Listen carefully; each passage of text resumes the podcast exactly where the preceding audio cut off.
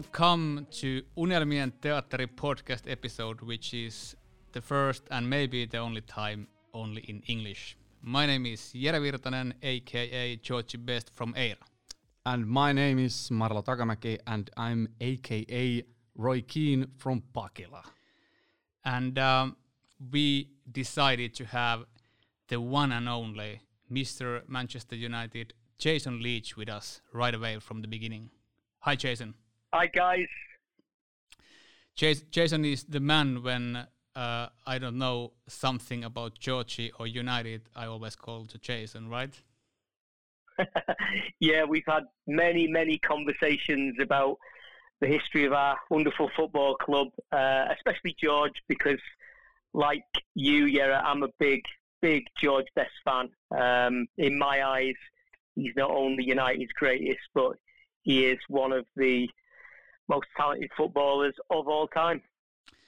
So that's about it. We are going to talk about Georgie Best the whole evening and day and the day after today. So um, Jason is working for United. Uh, you do a lot uh, in the club uh, with museum, with hospitality, with fans around the world.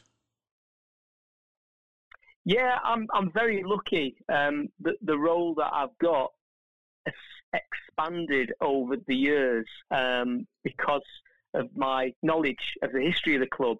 Um, and as time has gone by, they tend to use me in different departments. So I'm based in the museum, which is, of course, where all where all the history of the club is uh, located. Um, but I'm also used on match days. Um, I do work in the directors area with players, club legends, ambassadors. Um, I do a lot with supporters clubs globally, um, as well as in and around Old Trafford. Um, and I also move around the UK, um, speaking about Manchester United uh, in relation to our, our, sponsors. So I'm very, very lucky um, as a Manchester United fan and someone who has always had a great relationship with other Manchester United fans from around the world. I, I love doing the job that I do, um, meeting people, discussing, you know, the team, the players, the history, the trophies, and, and of course, you know, the, the tragedies that have, have beset the football club. I find it fascinating, and every day is is a joy to work for the football club.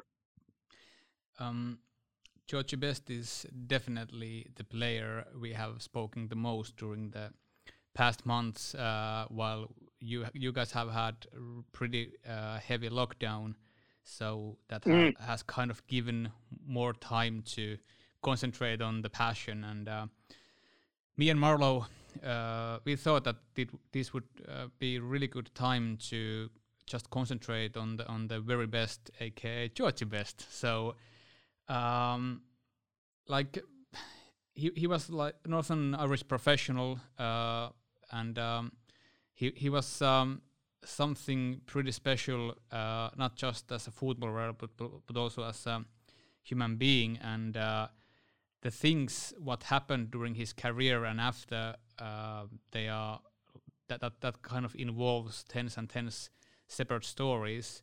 But mm. let's start from the very beginning. So, uh, could you kind of uh, tell us the story of of uh, how George Best overall became footballer? Yeah, I mean, there's, there's two sides to this. Obviously, there's, there's my personal story from when I first started to go and watch Manchester United when George was still playing. And then, of course, there's the story of uh, of George as, as a young man coming over from Ireland when um, when he was only a teenager um, and beginning his career. So I, will start at the beginning, really, and this is this is probably information that many of you passionate Reds over there in Finland will know. But George was a fantastic footballer who was over in Belfast as a as a very young guy, and he was playing for all the local teams over there, and everywhere he played, people were just amazed at the guy's skill. And back in those days, way before TV, um, if you were going to get noticed, it had to be with a live performance in front of the scouts. And Manchester United had always had a great history of players from Ireland playing for the football club. It's something that had run through United through Busby's early teams, as well as uh, going into the, the, beginning of the 1960s. There'd always been a, a, strong Irish presence at Manchester United, and one of one of our most famous scouts and one of our most revered scouts, a guy called Bob Bob Bishop, um, sent this famous telegram back to Matt Busby, and he said, "Listen, I've I've just been at a game and I've seen a kid over here, and um, I think he's a genius. You know, um, he, he's he's going to be the best thing in the world. Now, when you get a telegram like that, obviously it makes people sit up and think. So you can imagine what you know what the guys at back at Old Trafford, the likes of Busby and Jimmy Murphy, were thinking when when they've got this telegram. So they obviously didn't want to miss out on this, um, and they get George over to Old Trafford with his, his young friend at the time, a lad who he knew very well, a guy called Ed McMordie. Um, and he was also a good footballer, but not not in the same league as this young teenage George Best. Um, and the story goes, of course, the boys went over there to Old Trafford. They found it amazing, but then very quickly they got homesick. Um, George George famously goes home, um, and then he's persuaded um, by Matt Busby and, of course, his, his dad, Dickie Best, to give it another go, get back over there, lad, and, and you know, get stuck in and don't be afraid and uh, and give it your best shot. And of course, the rest is history. Um, George goes back over to Old Trafford and finds his way in the first team when he was just again still a teenager, um, but with this awesome, awesome footballing talent. And many people may not know this, but the Manchester United youth team has always been something that's you know given us joy over the years and given us a lot of trophies. And of course, George was part of the Manchester United youth team in 1964 that won the Youth Cup, um, which is another achievement that sits very nicely with George alongside all our other great youth academy players like the Babes and of course Giggsy and David Beckham, etc. And, and George got a Youth Cup medal in 1964, but he was already featuring in the first team. So that tells you again how good he was. Very similar to Ryan Giggs, who won his Youth Cup medal while he was also featuring in the first team. Um, but George's talent was, it's difficult to explain this because now, of course, we all watch TV and we've got YouTube and every football game around the world is recorded and we can watch it and we can use catch up to watch it if we miss it. But back then, you, you had to actually go to the football games to see it. And in this country, and uh, in the in the UK in England, we, we had a program called Match of the Day, which featured once a week. And if your team was chosen to be on Match of the Day, you may get to see them play um, if you didn't go to the games. And of course, George's um, persona, his character, his his talent was already being spoken about on the terraces from the, the, the guys who were going watching the games on a Saturday afternoon with television, all of a sudden there was an audience all over the nation who, when Manchester United played, they got to see this young kid. And he wasn't like anything that had been seen before. Um, footballers didn't look like George Best. Footballers looked like footballers. Um, they weren't particularly good looking. They weren't particularly athletic. They weren't particularly appealing. George Best looked like he should have been in the Beatles or the Rolling Stones. He was a very, very handsome man. He had wonderful hair, already collar length hair, and he had this swagger about him that you didn't expect from footballers. He used to dress in really cool clothes. And of course, once he became a little bit more famous, he started to drive fantastic cars and he dated really good looking girls. So by the time you get to the mid 1960s, George Best was doing things that no other footballer had ever done before um, he started to get fan mail, which is something that had never really happened to footballers. Footballers had never been like movie stars or pop stars or TV celebrities. They'd always been just sportsmen who did a job. But George was becoming bigger and bigger and bigger, and his celebrity status was beginning to shine like no other player before. In that team, Denis Law and Bobby Charlton were also fantastic footballers, world beating footballers. Bobby was about to win the World Cup. Denis Law had already won the Ballon d'Or. So you're talking about absolutely awesome footballers, but no one really wanted to know about their careers once the final whistle had gone. Bobby would go home to his family. Denis would do something very similar along with players like Paddy Crerand. But George, the minute he stopped playing football, he became a male model, or he, he was appearing on TV, or he'd be in a documentary, or he'd be in an advertisement for food or perfume, or you'd see him driving around town in a in a Porsche or a Ferrari or whatever it might be. He he was way way more than just a footballer, and some people said at the time that wasn't right for footballers, but his performances on the pitch were getting better and better and better to the point where in 1966 um, Bobby wins the World Cup with England, so his status as a world great is sealed. Denis was in the prime of his career, um, but a very young George Best goes over for a European Cup game on, on the continent to play for Manchester United um, and absolutely dazzled against Benfica, who were already a, just a wonderful team featuring, of course, Eusebio. Um, and on the way back from this game where United crushed them 5 5 1, George Best is on the aeroplane with sunglasses, shades, a leather jacket, looking like he should be in the Stones, and he's got a sombrero on. Footballers don't do things like this. So, of course, the, the newspapers take the picture, uh, and, and all of a sudden it's El Beatle dazzles in Europe. El Beatle, the greatest player in the land. George Best, the fifth Beatle. So even though people thought he can't get any bigger, he can't get any more famous, he was. He was getting bigger and famous and almost larger than life.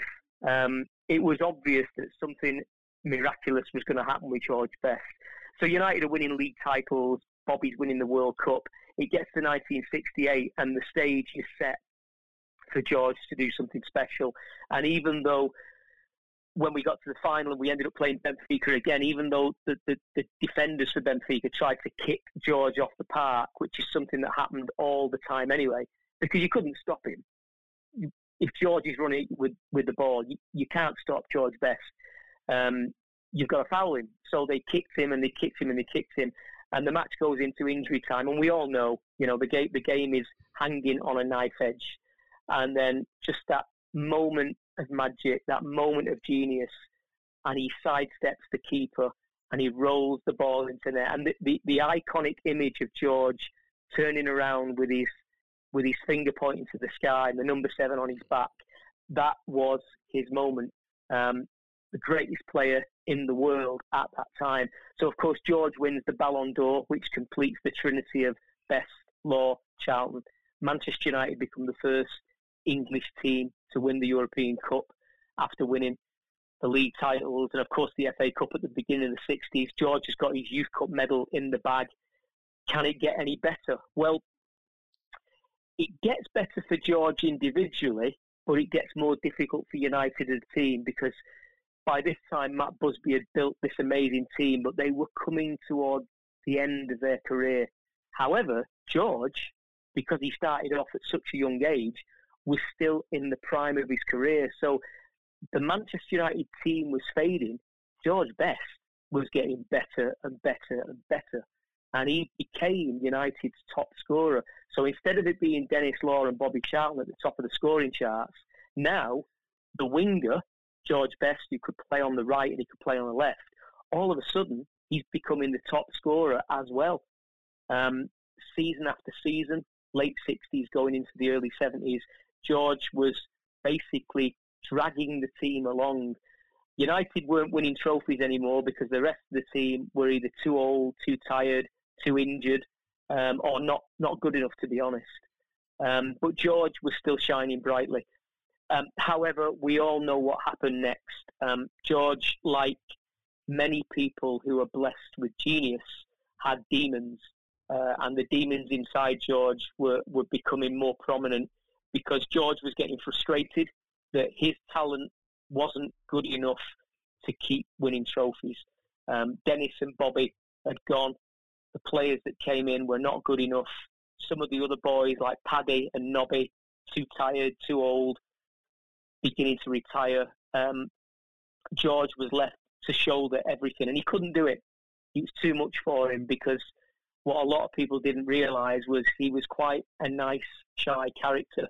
For all the bravado and all the, the clothes and the cars and going out with Miss World and the advertisements, he wasn't a naturally flashy guy. He was pretty shy.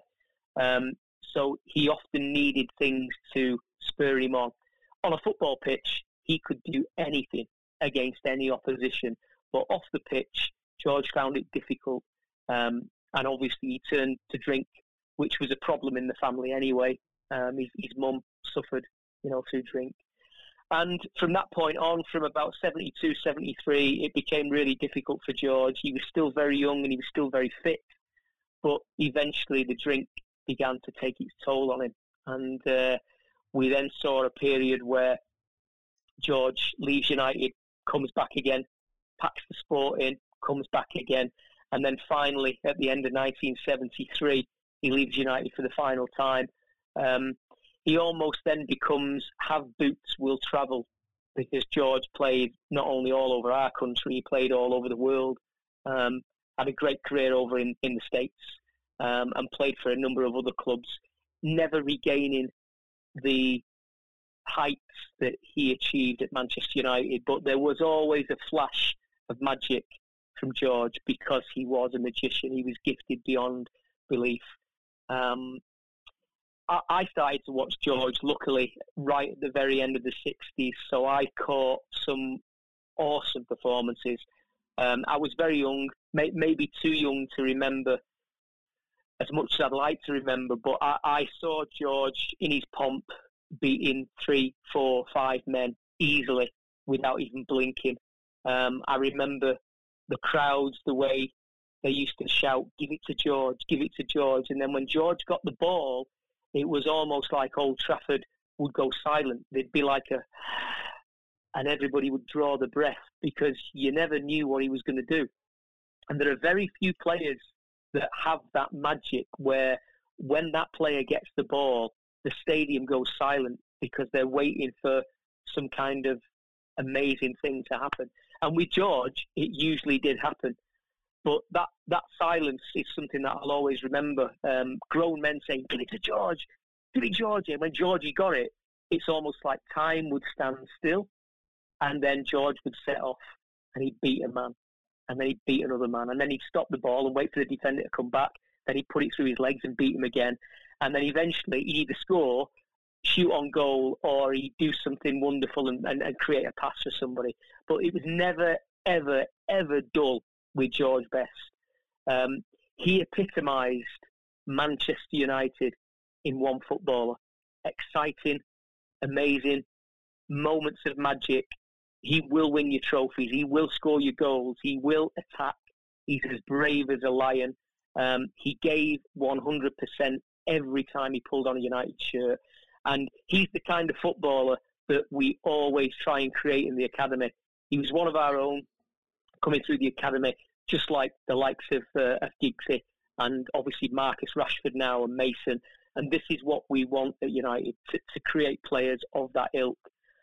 But when you compare George not only to United players but also to other players around the world, um, for, for me there is there is the top table, and on that top table sits Pele and Maradona and Cruyff and George Best. And I would say now Cristiano Ronaldo, and you'd probably put Messi there as well. And as these generations go by, we get blessed with these wonderful footballers who sometimes come from different parts of the world. Obviously, Brazil, Holland, Northern Ireland, there and you can pick them and you can just put them on that top table because they are the guys that again and again and again get you off your seat. They make you want to pay your admission fee. And George Best, for that period during the 60s and early 70s, you would pay just to watch George because sometimes you were just watching George. There were games when United were pretty poor and then George would get the ball, he'd do something magical, and you'd go home, and all you would talk about was that move from George Best or that George Best goal. Never mind the rest of the team. Let's talk about George. So for me, Yera, um, George is the benchmark when it comes to great United players and great players from around the world. Um, what happened when he left United was quite sad because I am a United fan. You don't want players like that to leave, which is why I was so pleased that Ryan stayed all his career at United because he was also very exciting from the academy and one of us. And Ryan stayed with United till the end. George could have done the same, but he had those demons, and and uh, and we lost him. However, George Best said something that I will always hold close to my heart, and every United fan should do that. And it's don't remember me for everything else, just remember me for the football. And if you think about the football, those 11 years that he was with us, wow, what football. Oh, yeah. What? Oh my God, I'm almost speechless here, but I try to ask something.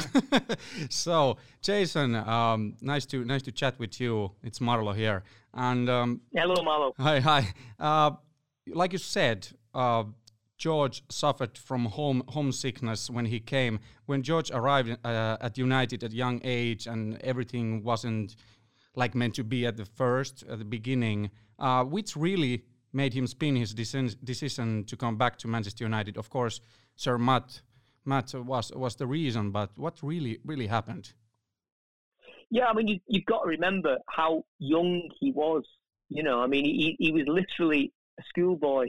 And when you come from a place like uh, Belfast, and, you know, Belfast was quite a poor place, um, they didn't really have, not, you know, not just a lot of money, but they didn't really have a lot of everything at all. Um, the, the, the world that we live in today is very, very different. So, because of the internet and TV, you're in touch with places all around the world. I'm speaking to you guys right now in Helsinki, and I'm sat at home in Manchester. You know, um, and and these things are very easy to us today, but back then, for George in Belfast, Manchester could have been in Peru. You know, so to get to get from Belfast to Manchester for George Best as a schoolboy was very, very daunting. He was shy when he played for United and when he became famous, but when he was a schoolboy, he was really shy and he was really nervous. When you give George a football and he was playing with his friends and his team back home in, in Belfast, he forgets about everything. You give him a football, he is the most confident player on that pitch, which is why Bob Bishop said, "We've got to get this guy he's he, you know he's he's off the scale. This guy, we've got to get him. You take the football away from George and you put him back in the classroom or back in home.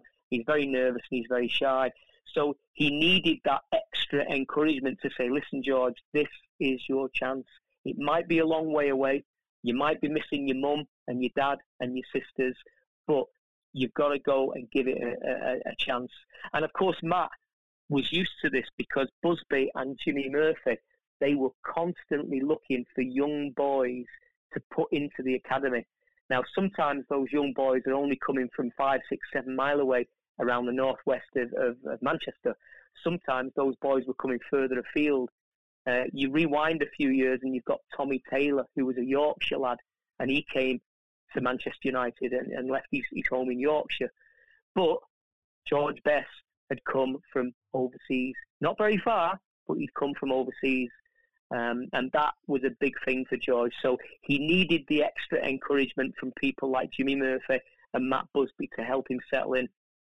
And of course, once he got to a working age, he actually got a job on Salford Docks, which is just over the road from, from where I live, actually. Uh, now, of course, it's Salford Quays, very nice media city. But back then, when George was working there, he was working in the offices. Um, and, and Salford Quays then was I don't know, probably a 10 minute walk from Old Trafford. So they got him a job in an office just over the road from Old Trafford. Um, but this is what Busby would do to make young young boys feel comfortable. He'd put them with families that would look after them. He'd put them in jobs that suited their personality because Busby and Jimmy Murphy were mavericks when it comes to academy football and, and youth football. They they were so ahead of the game, and that's why in those days, Manchester United's youth academy was the best around. Um, you know, when when we won the Youth Cup in '64, that was the sixth time United had won the Youth Cup. So we were way, way ahead of everybody else. And a lot of other football clubs began to do what Busby and Jimmy Murphy were doing. So the way that they handled George was typical Busby, typical Murphy. They reassured the family, they reassured the boy, this is what this is what you need to do, and we're going to help you. Um, and it may well have been if it was another football club, George may not have gone back. But because it was Matt and because it was Jimmy and because it was United, we persuaded him. And of course, look what we found the genius. I think uh, one thing which is uh, a little bit hard to understand for the current youth and, and even people like my age, uh, there weren't any mega superstars in football. So footballers, as you said, were footballers, and they didn't look like uh, the Beatles or the Rolling Stones. Um, mm. But kind of, um, I, I feel like Georgie was the first one to combine the fashion, the rock, uh, the party culture, and then being a superstar in in one one uh, of the most popular sports in the world. He kind kind of he was the first one to be everything. Yeah, yeah, you, you're right. Yeah, that that's that's absolutely spot on.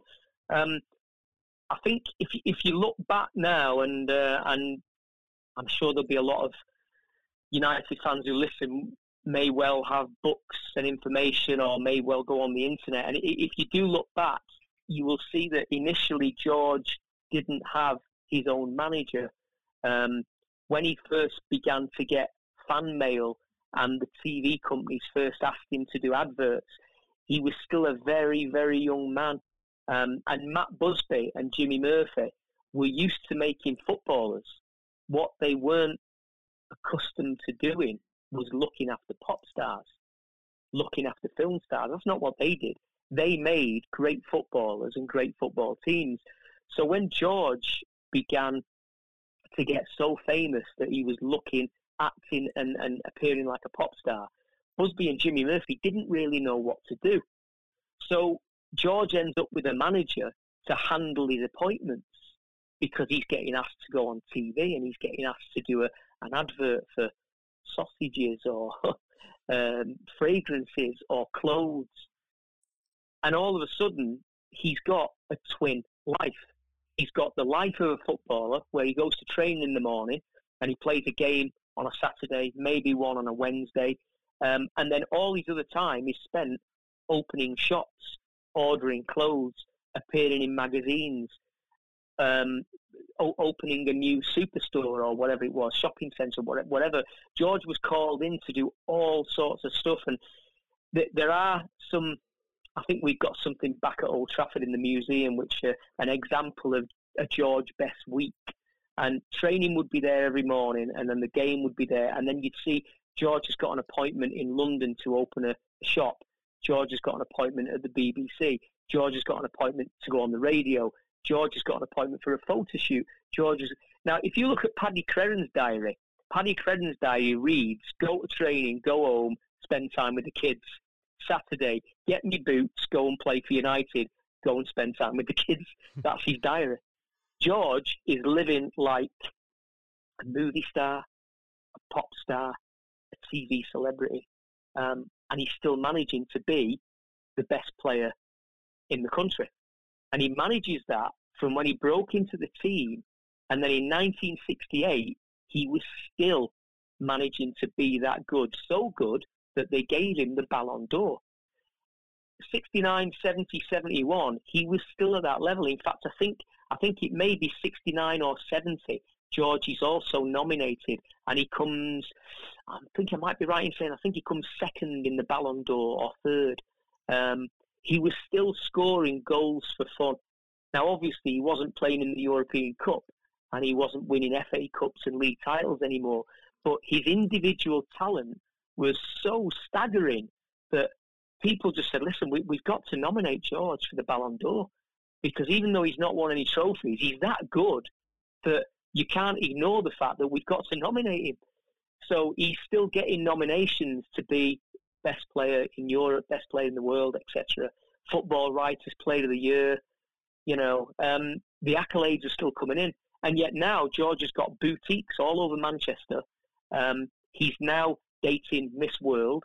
He's now got his own purpose-built apartment, which, um, as you well know, you've seen the, the pictures of it. Uh, I, have been lucky enough to go in that house, and um, it's an amazing property. But that was purpose-built for George because he wanted to get away from the crowds. Um, and it made it even worse because once the crowds found out where he lived, they'd all go and put tents up on his garden and wait for him.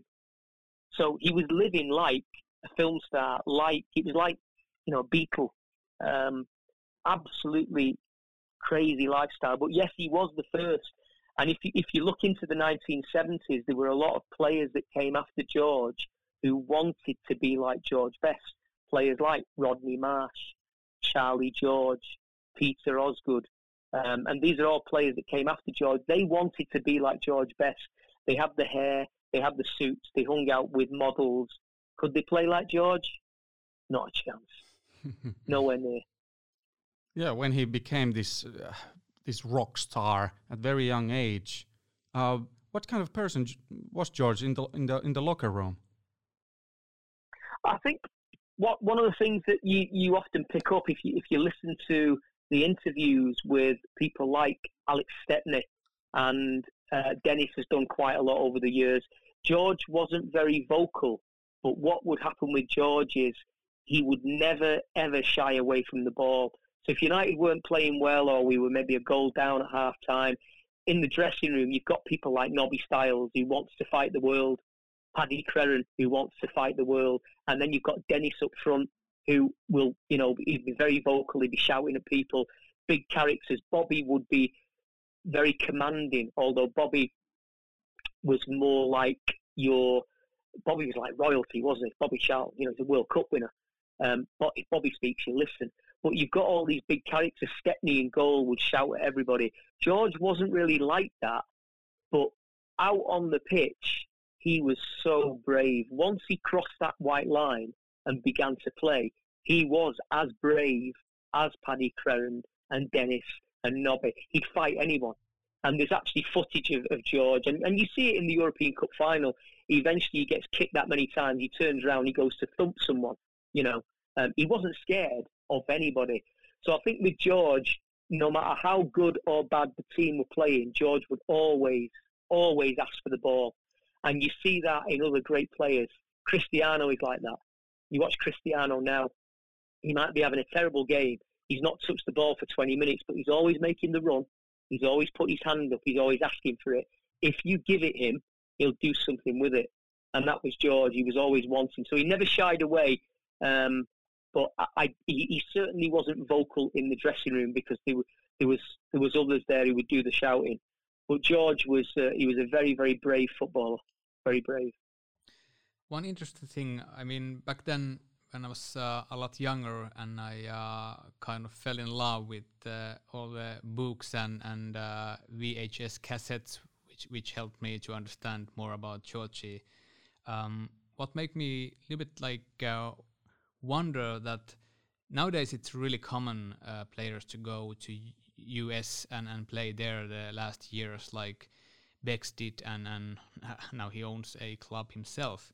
But uh, what was the reason back then? In, it was uh, I think it was 76 or so when when uh, Georgie decided to go to Los Angeles. Was it kind of because of the way he became a rock star and and uh, surprisingly Californian area is really good area already in 70s to to live as a rock star? Or what what what was the reason why Georgie ended up to be a player in in uh, US well, if if you look at what happened around about that time the the American football league at the time was just beginning to try and get some kind of a profile.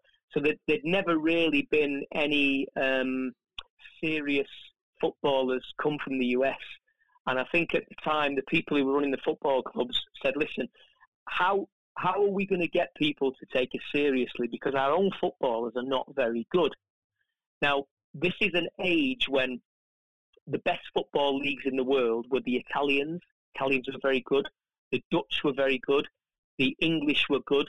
Even Scottish teams at the time. Don't forget Celtic won the European Cup in '67, so Scottish football was strong. Um, however, if you look at the teams in the UK, late '60s, early '70s, they're made up of Englishmen with some Irish, some Scotch, and some Welsh. Very, very few foreign players. Okay, the same in Scotland, uh, the same in Italy, the same in France. Obviously, in Holland, everybody was was Dutch. So this is an era when players only played in their own countries. It was super rare when you got a transfer to go abroad. So the Americans at the time said, "How are we going to get people to take us seriously? Because all the American footballers, all the homegrown lads, they're not not good enough." So the Americans said, "Right, what what we have got is money.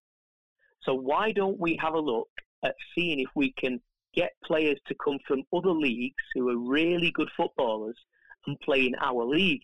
Because if we can get some of the best players in the world, people will watch American football." Okay, so they did, and it started with players like Pele, and Cruyff.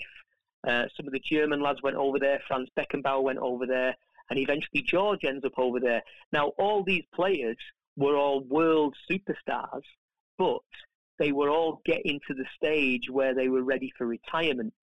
Now, the standard of football in England, Italy, Germany, Brazil was very, very high.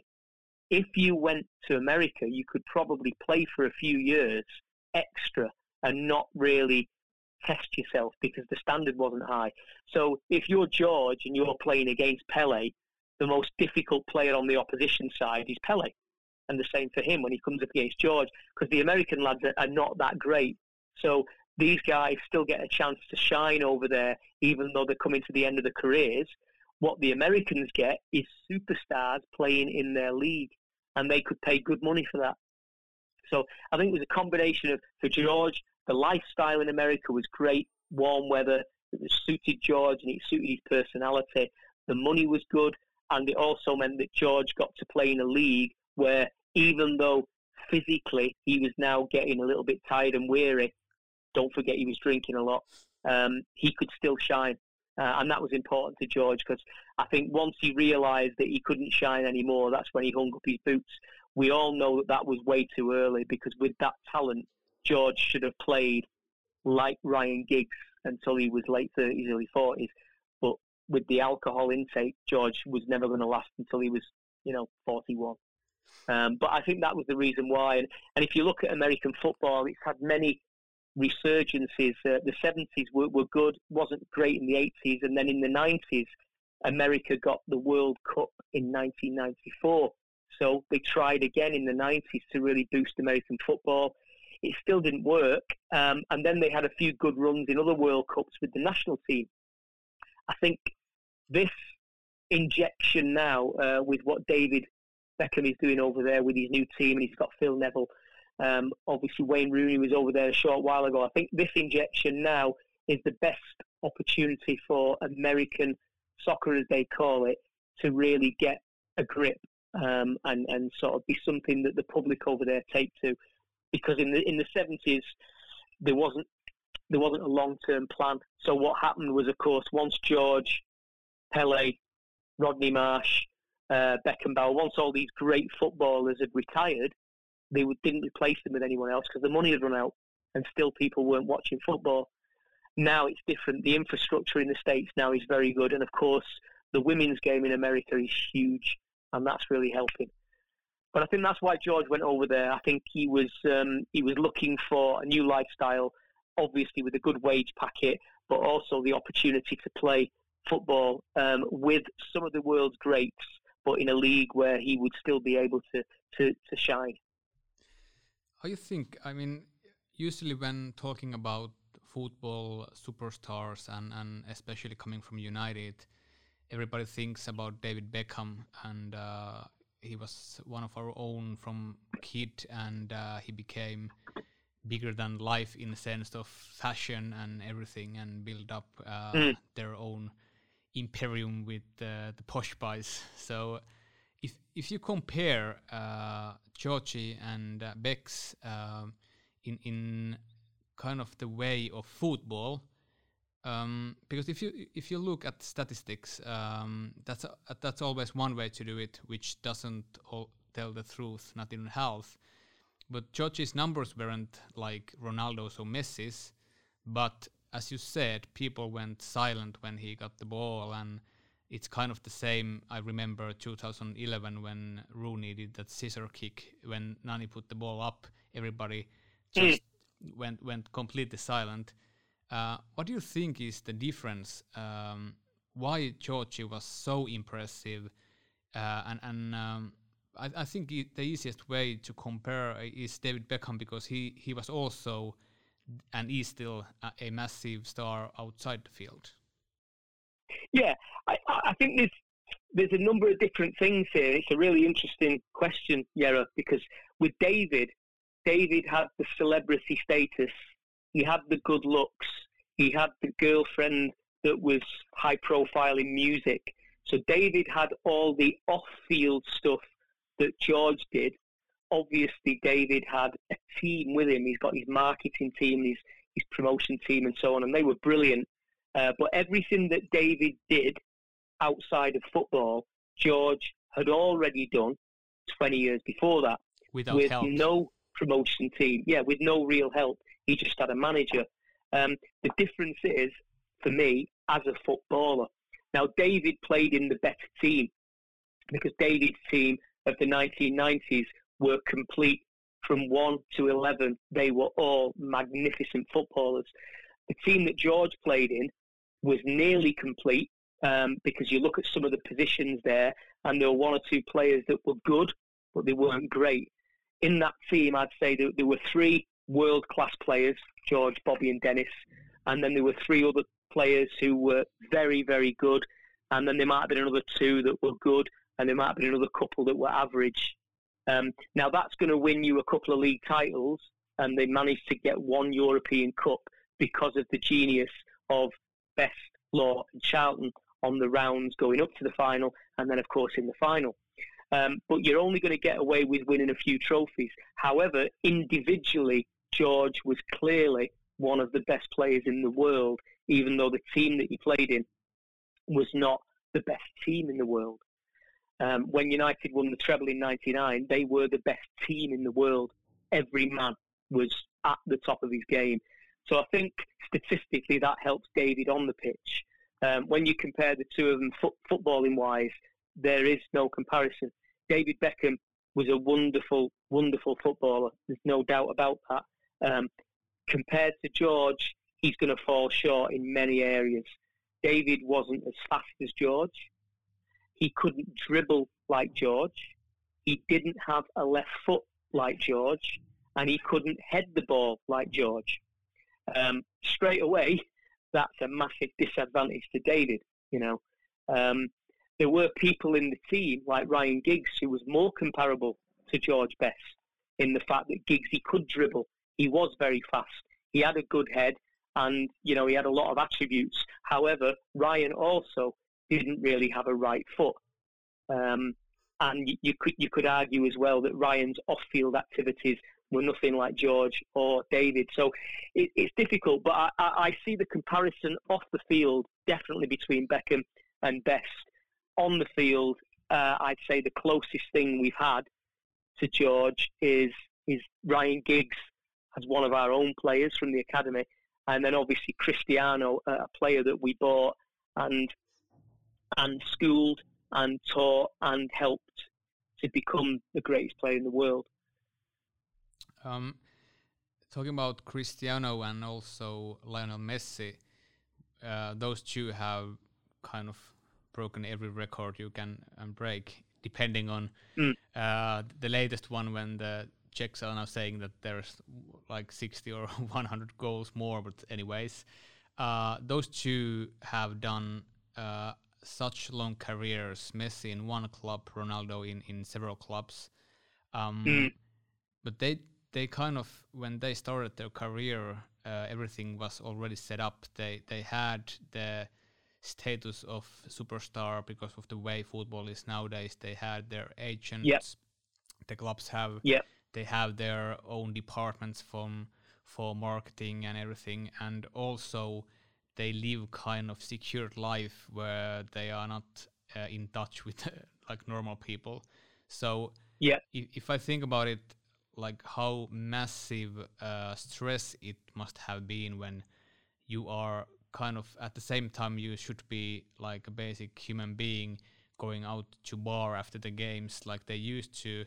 And at the same time people want you to be in in uh, advertisement like orange cheese or what Georgie had those crazy yeah. ones. Um, it's um, I, I, think it's it's a miracle that he actually uh, lasted that long if you think about yeah. it he was he was still playing in in united um, was it 74 when when he left so he, he, he, his last appearance for united was in 1973 but he officially left the football club in, in 74. Yeah. Um, but yeah, you, are right, Yera. Um, we were very lucky to get as much as we did from George. Very lucky. And, and in that sense, it's um, he, he lasted so long, uh, even though he didn't feel it's it's an it's kind of a problem. He drank a lot and had those fast cars and women uh, it's completely different nowadays when when the players are out. If you look at the um, United players like Jesse or or so, when they just have party at their own like hotel room, uh, thanks to social media, it's already out before the clip even ends. So. Mm. So I think, uh, in a way, how the superstars like Pogba and other guys are, I think uh, is the reason why all these current stars are what they are. Yeah, yeah. It's it's. Um, I wouldn't say it's easy for the modern day footballer, but if you play for one of the Premier League football clubs, you already have a team of people around you who can advise you on anything, anything you like, from your fitness, your training, your diet, your commitments, your sponsorships, your contracts, um, your timekeeping, everything. You've got people around you can help and advise you. Now that is just based at the football club. You can then still have your own manager and agent. Some people choose wisely and have very good agents, and some people don't have very good agents. Um, the, the less said about that, the better. But you can see that there are people around the modern day footballer to help you with everything. That just did not exist in the 1960s or the early 70s did not exist. When George Best stopped playing football, all of a sudden, footballers wanted their own agent, their own manager, their own fan club secretary, their own diary keeper, their own team. And then as you get into the 1980s and you see some of the superstar footballers then, very few of them had the pitfalls that George had.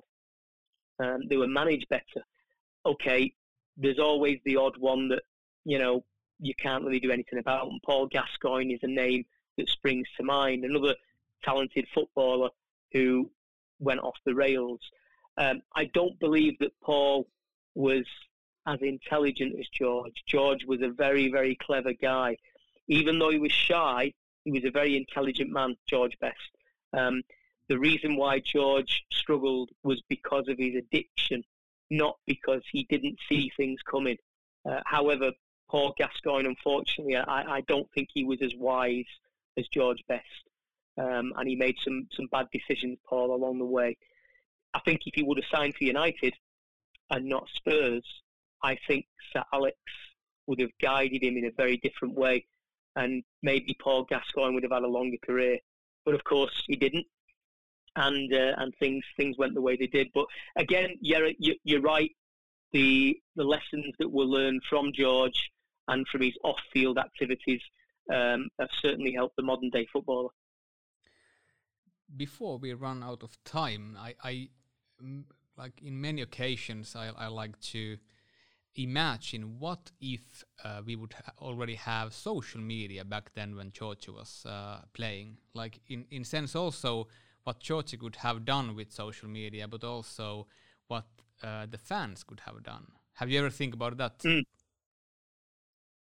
Yeah, it's it's so difficult to try and have an analogy with players from that era because when you start to talk about that, you start to talk about George and Bobby and Denis. George was a Ballon d'Or winner in '68. He was the first Irishman to win the Ballon d'Or. Bobby won the Ballon d'Or in '66, and he won the World Cup for England. And then Denis won it in '64, and he was the first Scotsman to win the Ballon d'Or. So you're talking about not only footballers who are head and shoulders above everyone else, you're talking about footballers that are doing things first, before anybody else. First English team to win the European Cup, the first and only English team to win the World Cup. Denis Law, what he did for Scotland and, and their players, and then Manchester United collectively, what they did. So we're talking about players that were breaking the mold as they were playing the game. Um, in the same way that we watch Cristiano and Lionel Messi now break the mold as they are playing the game. Now, they are the two most high profile footballers on social media. Um, if George was on social media, he'd be right up there with Messi and Ronaldo. Let's face it, George is better looking than both of them anyway. So, you know, he'd, he'd have just as many female fans as male fans. But yeah, again, you're right. Social media with George Best off the scale for sure. Uh, George would have been a lot more interesting than Messi and Ronaldo because the, the content they create it's, it's, it's so already made and it's it's it's not that entertaining.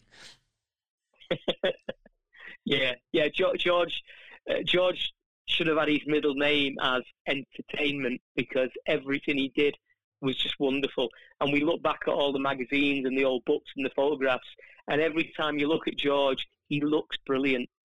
He looks brilliant whether he's sat at a swimming pool in, in his trunks, whether he's playing football for United, whether he's in a suit in a boutique. Whatever George is doing, he looks fantastic all the time. So, uh, yeah, he was wonderful on the pitch. He was wonderful off the pitch, and um, in in my eyes, and many Manchester United fans who, who, who know about George Best, the greatest of all time. Yeah, nice. Uh, I'm t- just wondering that uh, when we compared about social media nowadays, what it would become, what it would be like. What do you think about George? Could he be uh, at this modern era the same superstar in the field?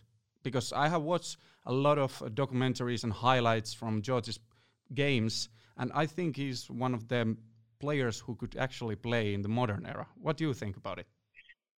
Yeah, I, I think uh, th- this question has been asked many, many times, and, and obviously I'm, I'm, I'm quite lucky at Old Trafford that I spend a lot of time with players who have played the game in other eras, and also a lot of the boys who play now. And the thing with modern day football um, is the football pitches now are immaculate the boots, the ball, everything that you have and that you use to play the game is in its best condition. Okay.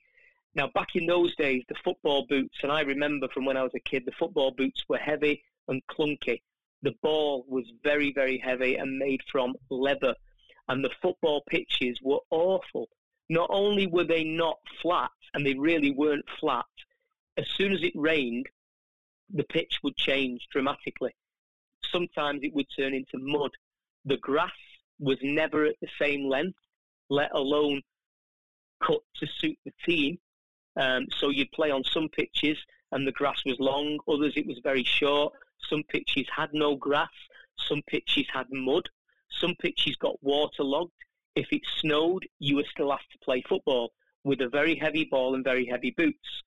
Now, if you look at the players that played in that era and you watch George Best on those pitches with that ball and with those boots, he looks like the greatest player in the world. Yeah? Yep. If you now put George onto a modern day football pitch, which feels like AstroTurf, and you give him the modern day boots, and you give him one of those brand new footballs, that are just aerodynamically perfect, I think George Best would be even better than he was then. Amen. Yeah. So never mind, never mind about George Best being able to play the game. He would come into this game today, and he would quite happily sit right in between Messi and Ronaldo, and you wouldn't be able to split all three of them. Um, that's how good George Best was. To do what he did then on those pitches would mean that if you put him on the modern day pitches of today, he'd look like a god. That's what I was after. like like they say, Pele good, Maradona great, Georgie best. Perfect. Jason, thank you so much spending an hour with us and uh, talking about Georgie Best, the all-time greatest player ever played. Yeah, you're very welcome, guys. It's been a pleasure as always. Um, when this pandemic is over, I'm looking forward to getting over to, to Finland and, and, and seeing you guys and meeting the rest of the, the, the United fans over there. There's a lot of passion in Finland for our club, and there's a lot of people who love the history and the great players that have played for us. So thanks for having me. Thank you very much, Jason. We still have a lot of work to do telling all these stories from the history, so we will most certainly uh, hear you again on our podcast. Thank you, Jason. Thanks, guys.